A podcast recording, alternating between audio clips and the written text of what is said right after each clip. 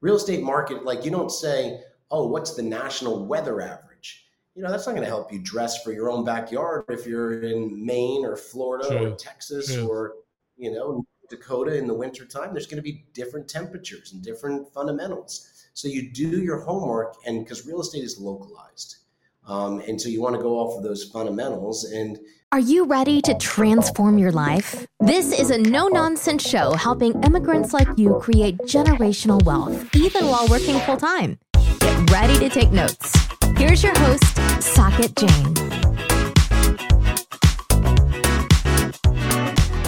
Welcome back, migrate to wealth listeners. Today, I have the pleasure to bring to you Jim Sheils. Jim's a great guy. I've been following this company, Southern Impression Homes, for a while now, and I'm a big fan of what they do. They're built to rent providers. They're not necessarily a typical turnkey management where they'll take a older property rehab and then turn around sell it and manage for you instead what they do is they build it from scratch that's new and for anyone who knows that we'll talk about that for anyone who doesn't know that what that advantage with that is really it helps reduce the maintenance cost, at least in the upfront years, right? And it becomes truly, yeah. truly, truly passive, except you still need to manage some part of it. But it's not your maintenance headaches for anyone who has had properties, older properties. No matter how much lipstick you can put on the pig, it's still a pig. So you'll realize that there's a lot of maintenance and headaches that comes along with older rehab properties. Doesn't mean it's bad, it's just a different kind of product. So with that said, I want to introduce you to Jim Sheils. Jim is with he's a partner with Southern Southern Impression Homes. Jim, thank you for being on the show, buddy. Saket, thanks for having me. So, Jim, before we open up the show on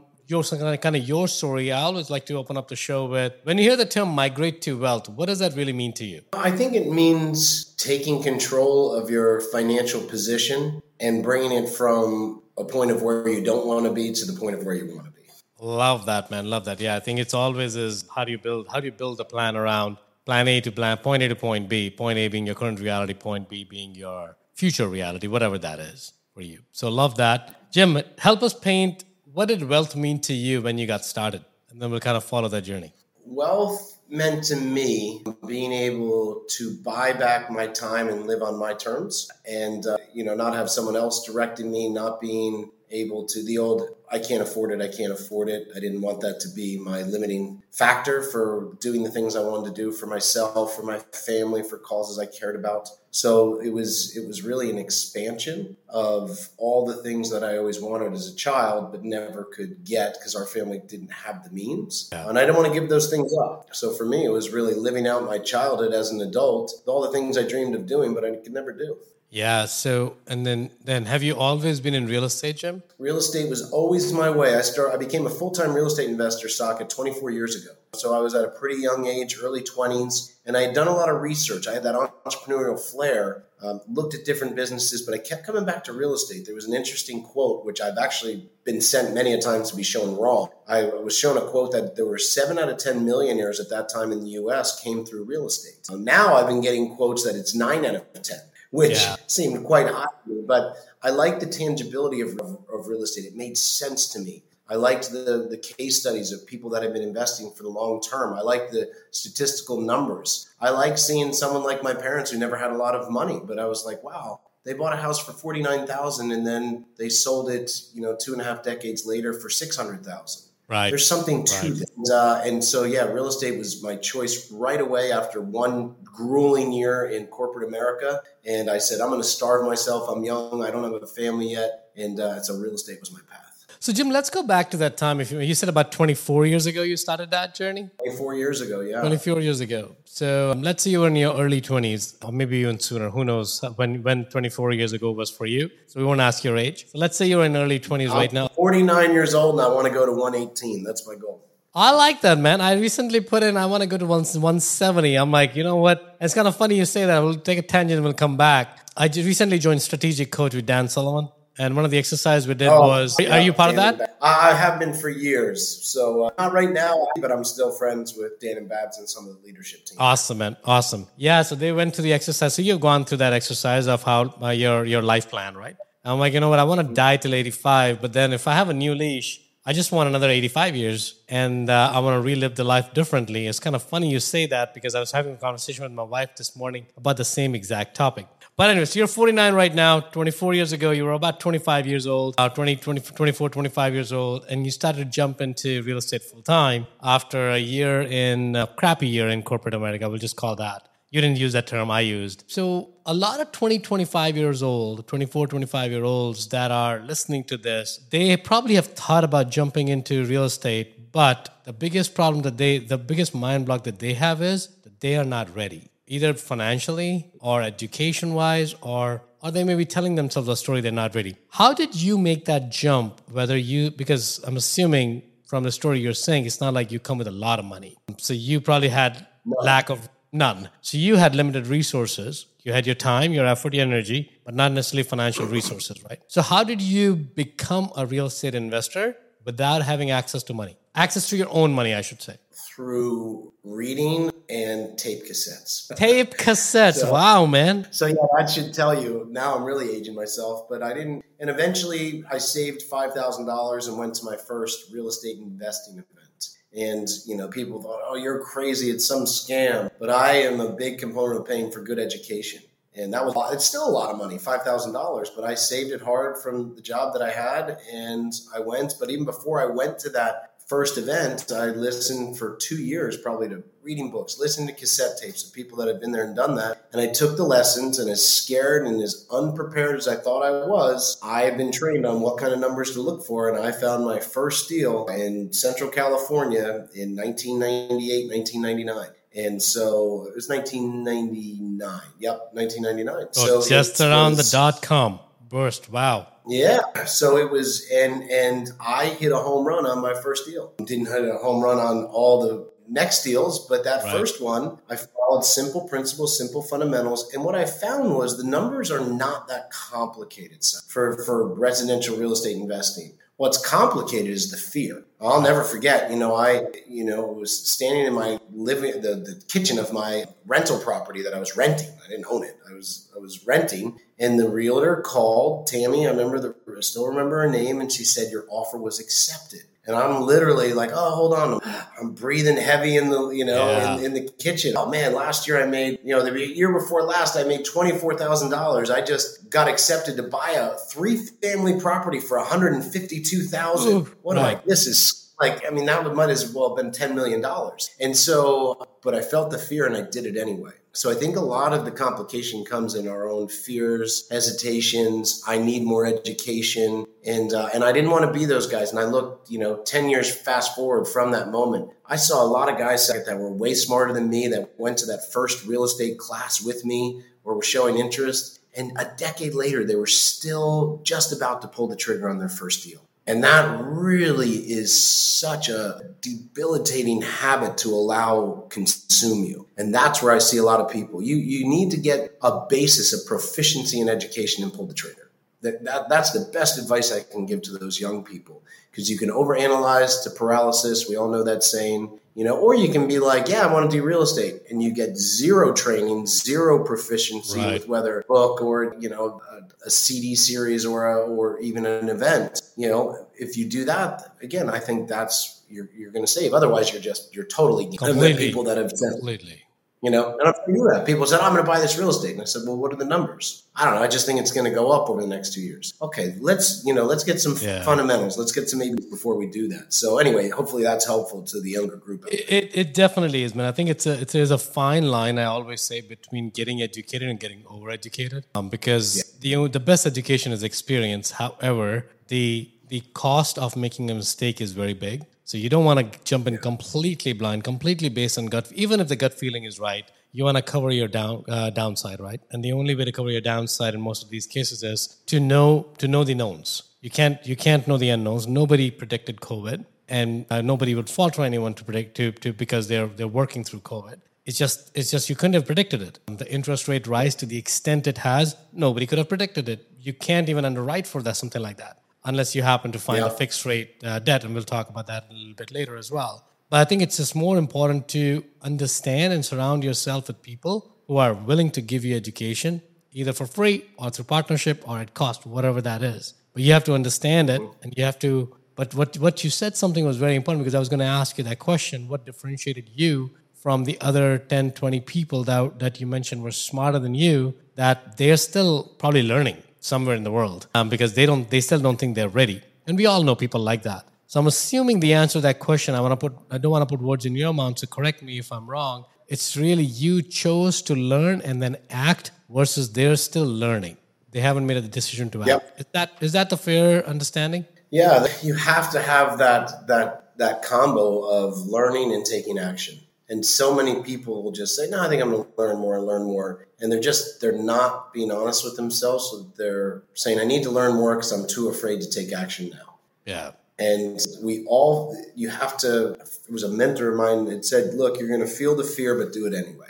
If you've yeah. done your basic numbers, numbers are speaking to you. The numbers don't lie. Yes, there could be other things go wrong, but you've done your homework. It's either fish or cut line. Feel right. the fear, do it anyway." And that was great advice for me. And a lot of people were like, oh, it's either going to bankrupt me or even the other, like, people were like, oh, it's got to retire me. Your first duplex is not going to retire you. It's just, I mean, that's a very rare thing. But the good news is that first duplex, as long as you've done some basic proficiency and understand numbers and area and you've done some of that homework, it's probably not going to bankrupt you either. Correct. You know, and, and right. that's where, especially for the younger people, there has never been a bad time to buy real estate over a 10 year span. Never, yeah. never in the US. Even, even go to 2007 when, when you were, you know, buying at the absolute peak in most markets, like even where we built in Florida, buying at the peak. Yeah, there was some pain and, and some temporary turnaround and even rents dipped a little bit but rents were back within you know four years or th- actually three years and between four and five years values were back up right. after the 08 meltdown so when you look at that if you're looking over a 10 year span and you're a true long-term buy and hold and I've I've earned my most money in my life Saket from holding property, not selling. Now I do both. I build properties for other people and myself, and I hold properties long term. And my long term holds, when a young investor will look at that long term hold, you can get a large, large wind at your back. Yeah. And, uh, and you got to start out to get that. But the advantage is you're young. Why not? I completely agree. I think even my friend, I'm, I'm 47, they always say that, hey, should I buy it? I think the biggest answer, I think you kind of gave away the keys to the castle here, man, by thinking that you, you initially said somebody was looking at buying a property and they said in the next two years is going to go up.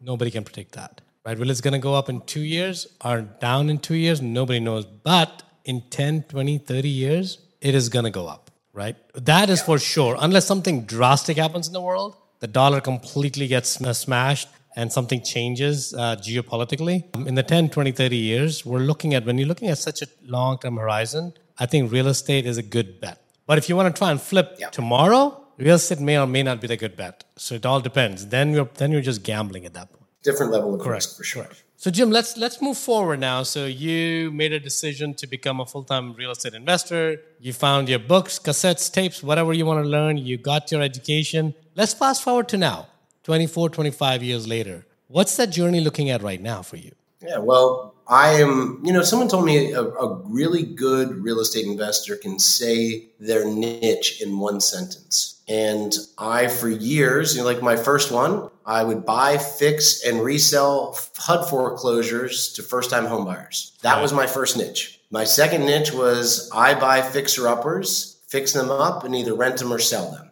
That was it. And now today, my third evolvement is I build new construction investment property in high growth areas. That's my niche. And so that started about 10 years ago because I was doing bulk foreclosures at the time, alongside as a as a business associate and friend, Chris, who you've met before, my partner yeah. at Southern Impression. Him and his father had a great management company. I brought my personal portfolio over to them to manage, and then we would throw some deals back and forth. And about ten years ago, we were having you know, problems trying to find the fixer uppers. You know, those fixer uppers were were far and few between. Too many people were trying to buy them. The numbers weren't working. So Chris came to me and said, "Hey, what would you think about building our own properties instead of fixing up old rehabs?" I thought, huh, I never thought about that. That'd be the old dog learning a new trick. I've been doing rehabs for 15 years. This right. is kind of scary. I got to burn my ships. Uh, but we, lo and behold, we threw in the development fees together to build that first 22 properties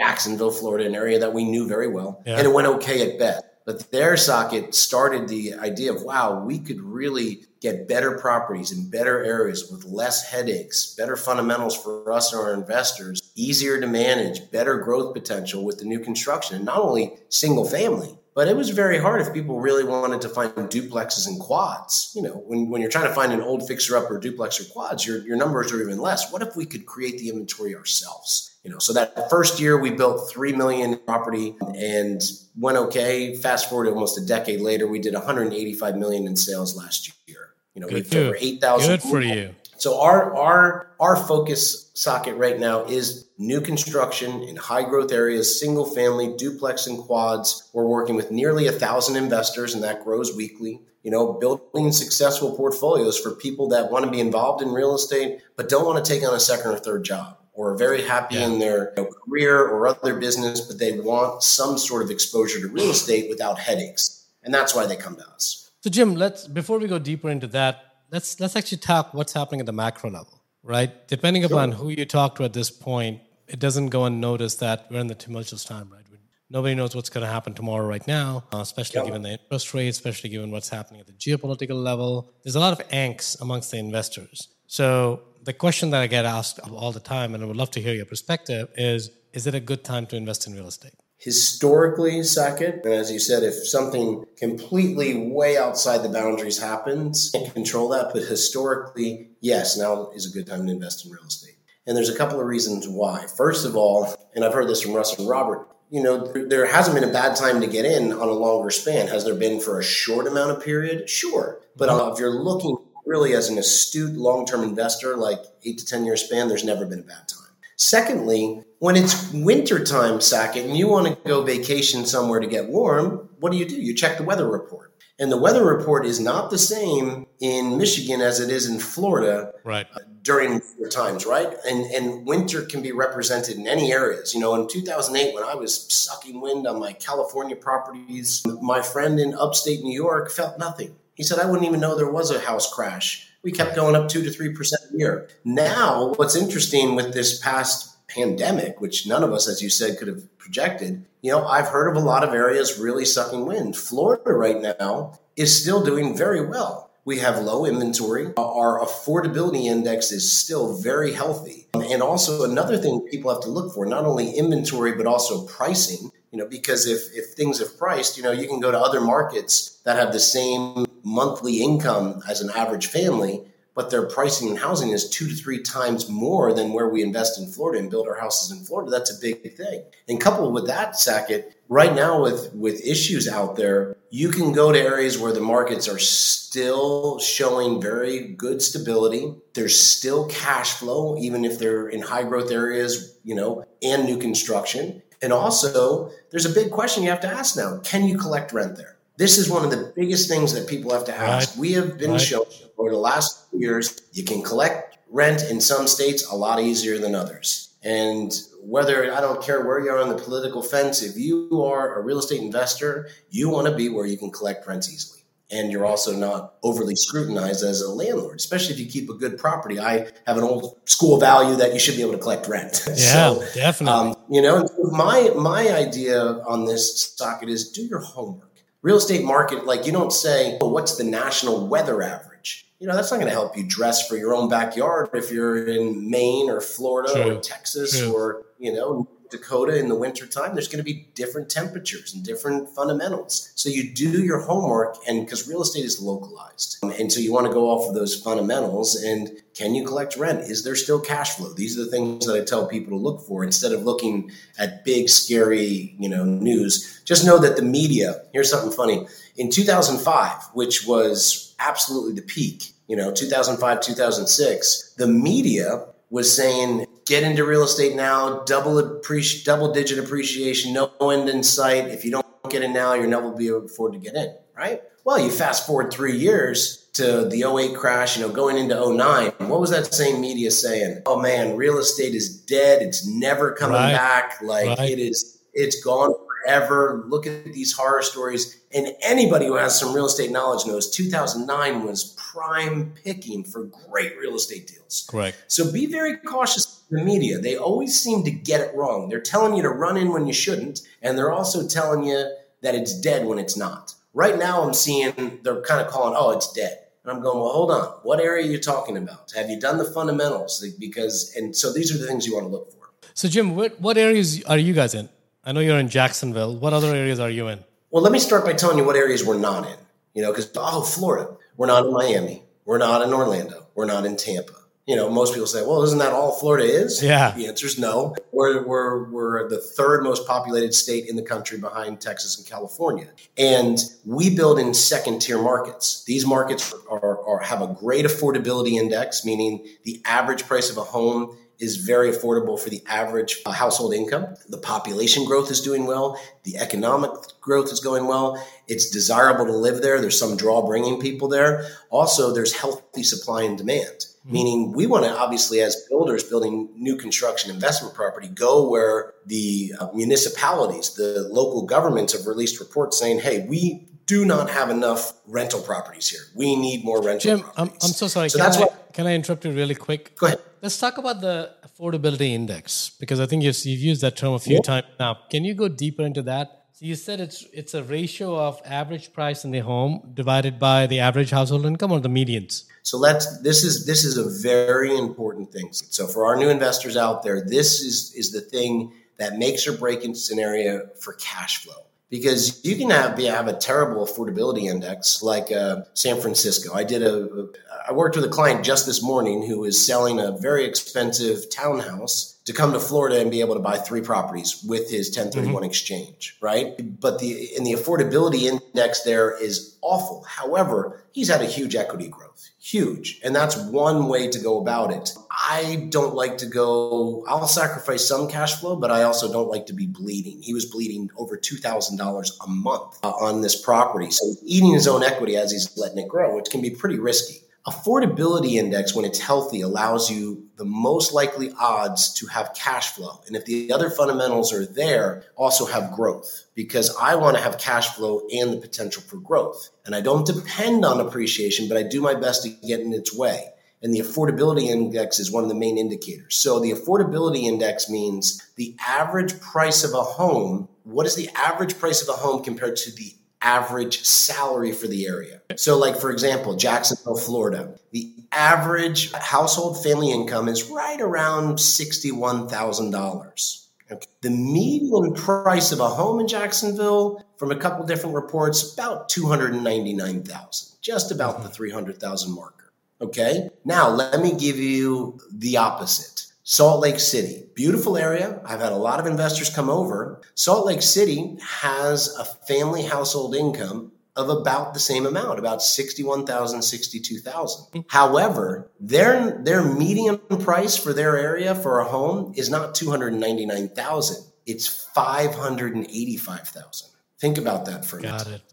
Area, they have population there, they have economic and business there. It's desirable, but there's a need for housing. However, that type of pricing, their median price is about double, almost double what like we are in Jacksonville. Correct. And that's why a lot of people are coming because when we're looking for that safety score, you want to go where the average family income can afford that house. That's when things start to get out of whack and you can see equity go down. But Jim, what? let me challenge that thing. I, I understand that, and I, I love that thought. But if, let me challenge that for a second because I know how people are thinking about it that sure. don't you want to buy in places where people can't buy? Because that's when they would instead instead of uh, buying they, they will eventually rent. Because if everyone can buy it then why would people go into rental home? So give us that because i'm pretty sure there's a there's a fine balance between a 585 median price versus a 300k median price because we're, ta- we're talking the affordability index being double almost right? 5 to 10 yeah. almost. So so give us the intuition behind it the instinct. If you're looking at instinctively, how are we deriving that fact? Well, two things. I have not seen, especially in the last 10 years, there has been a shift in mindset where owning a home by a large percentage of people now feel it's not only a financial liability, but a mental liability. Sure. Things have never changed so 08. And so we are seeing more of a rental mindset contingency out there. Mm. And so I'm not worried about that. Along with that, we are trying to always put ourselves and our investors in a position for growth. When the affordability index is that healthy, right? Where there's that good of a average income compared to the average price, that usually means that there's still more room for growth mm. for appreciation. Great. It's going to be yeah. a lot harder, a lot easier for Jacksonville to appreciate because people there's a good affordability index than somewhere like Salt Lake where it's not good right now.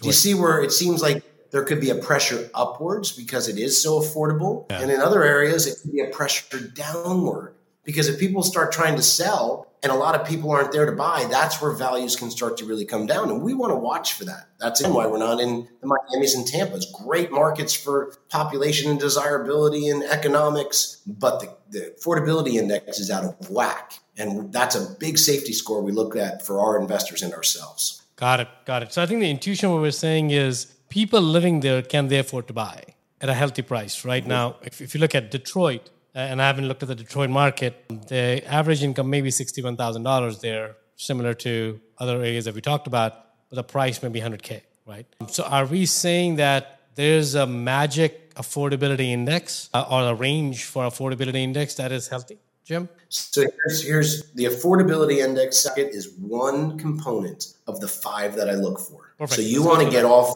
Let's let's look at Detroit or even some other you know Midwest cities. Because when I left California to come to Florida, you know, 20 years ago or yeah, about 20 years ago, I mm-hmm. looked all over for other areas. And if you get five factors together, you can get possibility for growth. Okay. Population growth is a big one. Is the area growing? So I remember during the foreclosure meltdown in Detroit, they were showing a depletion of population, almost going back to numbers from 80 years earlier. Yeah.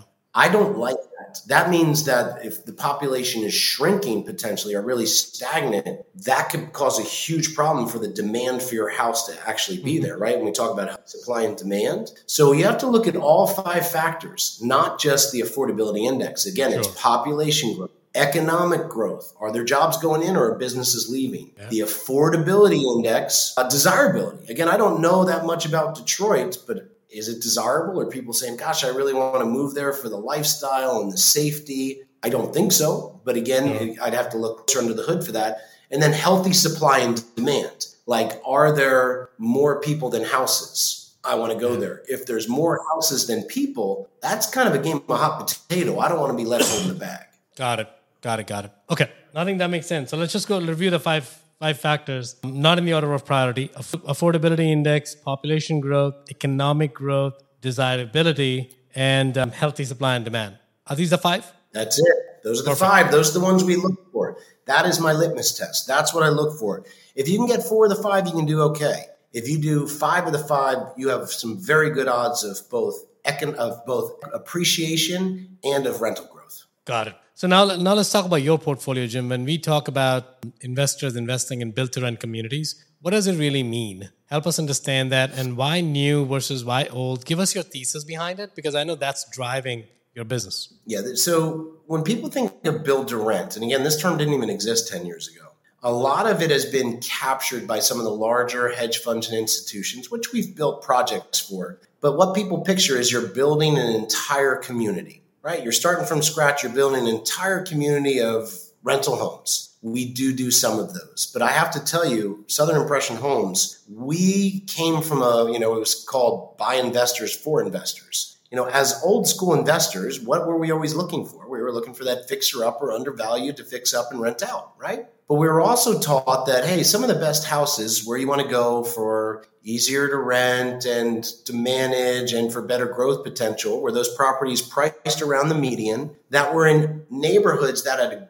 good mixture of homeowners and renters. Because if you go to an area that's all investor owned with no pride of ownership, it'd be tougher to manage, tougher areas, worse resaleability, lower rents. So we're always taught, hey, why don't you go to areas that have already great pride of ownership, you know, a good at least 50 50 ratio, maybe better, of existing homeowners and renters. So what we do, Saket, is not only take a piece of uh, land and develop the whole thing and build, if that's what our client wants, we buy a lot of individual lots in existing neighborhoods. So we'll go into a neighborhood, and if there's 250 lots in this certain few square mileage range, we'll buy them all We'll put in single families or duplexes in the existing neighborhoods. These are the type of neighborhoods you and I would have no problem walking down the street nine o'clock at night on a Saturday.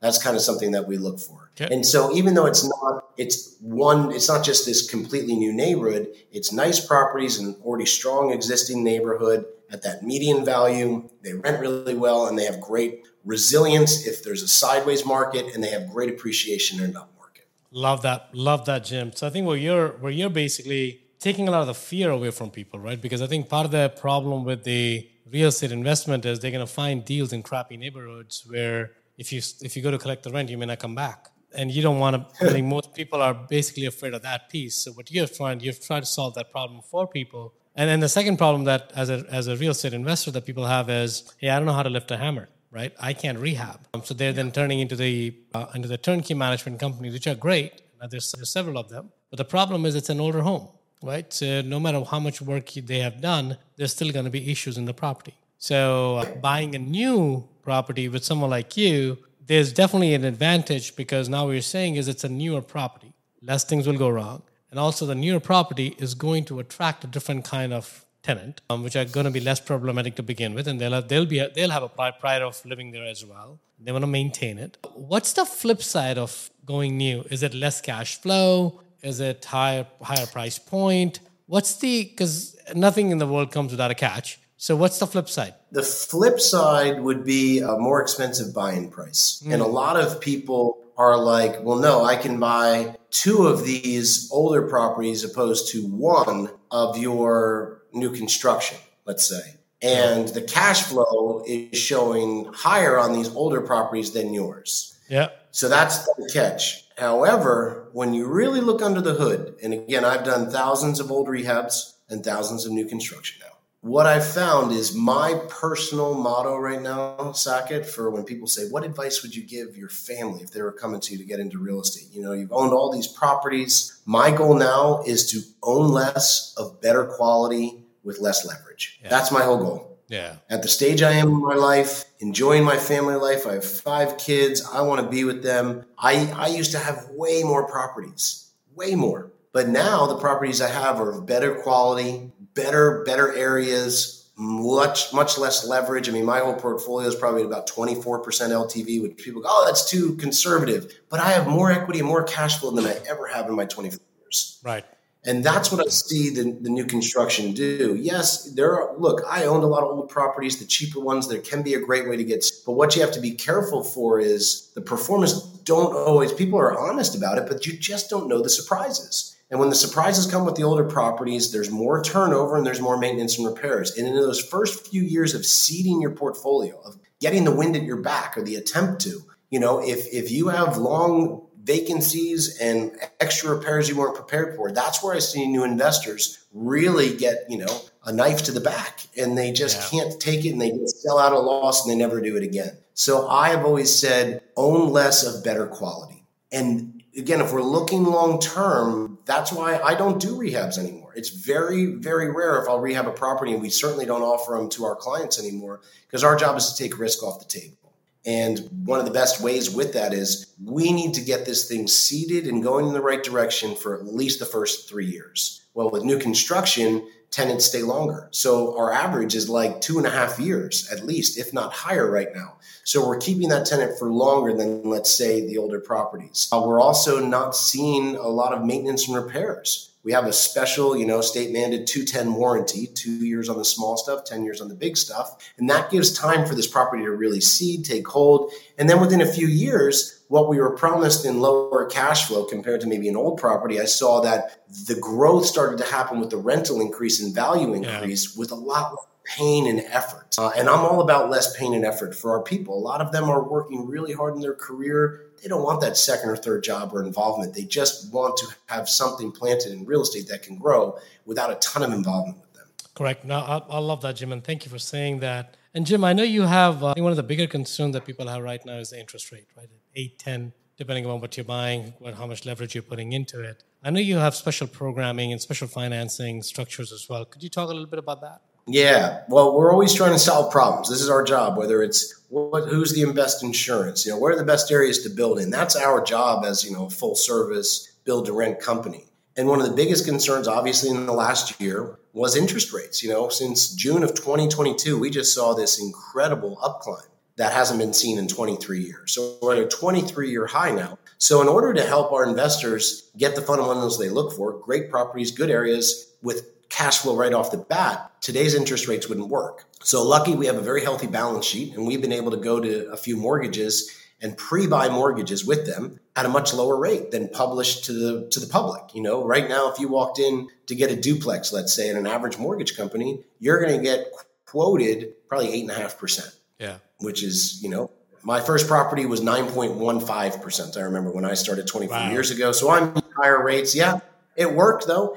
And, you know, today people are like, wow, that's crazy high because of how low it's been. So but we had to change that. And right now, you know, we can lock people in in the mid fives. So three points below what the average is. So that's what our in-house financing does. You don't have to use it. You can use whoever you want. But again, people are saying, what can we do to get lower rates? So we've taken that kind of effort into our own hands. And now using this, we've been helping getting people into positive cash flow right away where other people cannot. Now, Jim, there's, you know, I'm, I'm, of course, you know, the Real Estate Guys tribe. So uh, George Gammon is pretty close to the real estate guys as well, and he just did an episode uh, where he was basically saying that builders are prepaying interest, and it's essentially same as reducing the pricing. So help us understand that. I think you guys are not playing that game. It seems like you were able to negotiate a better rate instead of prepaying the interest, and it's as if the property is at a lower price but at an eight percent interest rate because there's only yeah. how do how do you guys do that? How does that well, justify? The mortgages we have to we have to pay price point. We need to pay for that up front. Got so it. they make us pay for that. Someone's got to take the risk for the banks. So we're yeah. taking that risk. And for us, that means we're taking a smaller margin. Where people are like, correct. well, correct. You keep dropping the price, or you were in. People have said to us, "Are you inflating the price to pay mm-hmm. the bank?" way I say to say if we inflated the price, especially on one of our quads, to cover this money, the property would not have. Yeah. Well, no, it wouldn't appraise. We've never. We don't have appraisal issues. We have not had appraisal issues. So our company, again, we're very lucky with our, you know, longstanding parent partner now, Sumitomo. They're very patient. They have a 300 plus year old company. They said, let's keep things moving. We have over 5,000 lots in Florida. We will take a lower profit margin through these times. So that's the benefit to our clients where we have the holding power to do that. You know, and again, people have said, well, are you inflating the price? I said, it will not appraise because again, these are new construction yeah. priced at current. So we just have to take less margin. Well, Jim, we can talk at length, and I love what you guys are doing. Of course, I'm a big fan of Chris and you and of Southern Impression Homes. So this is this that's the reason I wanted to bring you guys on. So I appreciate that. If somebody wants to get in touch with you, Jim, what's the way for uh, people to reach out? Yeah, they can go to southernimpressionhomes.com, or if they want to learn more about kind of our principal fundamentals, you can go to the jjplaybook.com. That's uh, kind of an education update of, of my journey in real estate, the fundamentals we've found with build to rent. It's something my wife and I designed basically you know how build to rent really was the key for us to finally in our real estate efforts to buy back our time and have that great family life. So that might be something of a starting point if you want to learn the fundamentals of build to rent and our journey. It's helped a lot of investors get started. Awesome. Well, Jim, thank you again for your time, buddy. This is this is great. I have a feeling this is one of many episodes we'll do together. So appreciate your time. And for Excellent. the listeners, uh, for the listeners who tuned in, thank you again for jumping in and staying through the entire episode. I know these 30, 40 minutes are very valuable. So we want to hopefully add a lot of value to you and provide you some actionable insights. I mean, Southern Impressions are great. And, and what I'll do is we're also working at some, some packages together to put with Jim. So as we publish this episode, hopefully all that structures are in place and we'll see what, you, what, what we can bring to you in a favorable term. But um, until then, thank you again for tuning in. Jim, thank you for joining. We appreciate everyone. Thank you. Thank you. If you got value from this episode, you might consider sharing this content with a friend. But most importantly, be sure to take action on what you've learned. One way you can take the next step is to connect directly with Saket on an investor call. That link is waiting for you in the show notes below.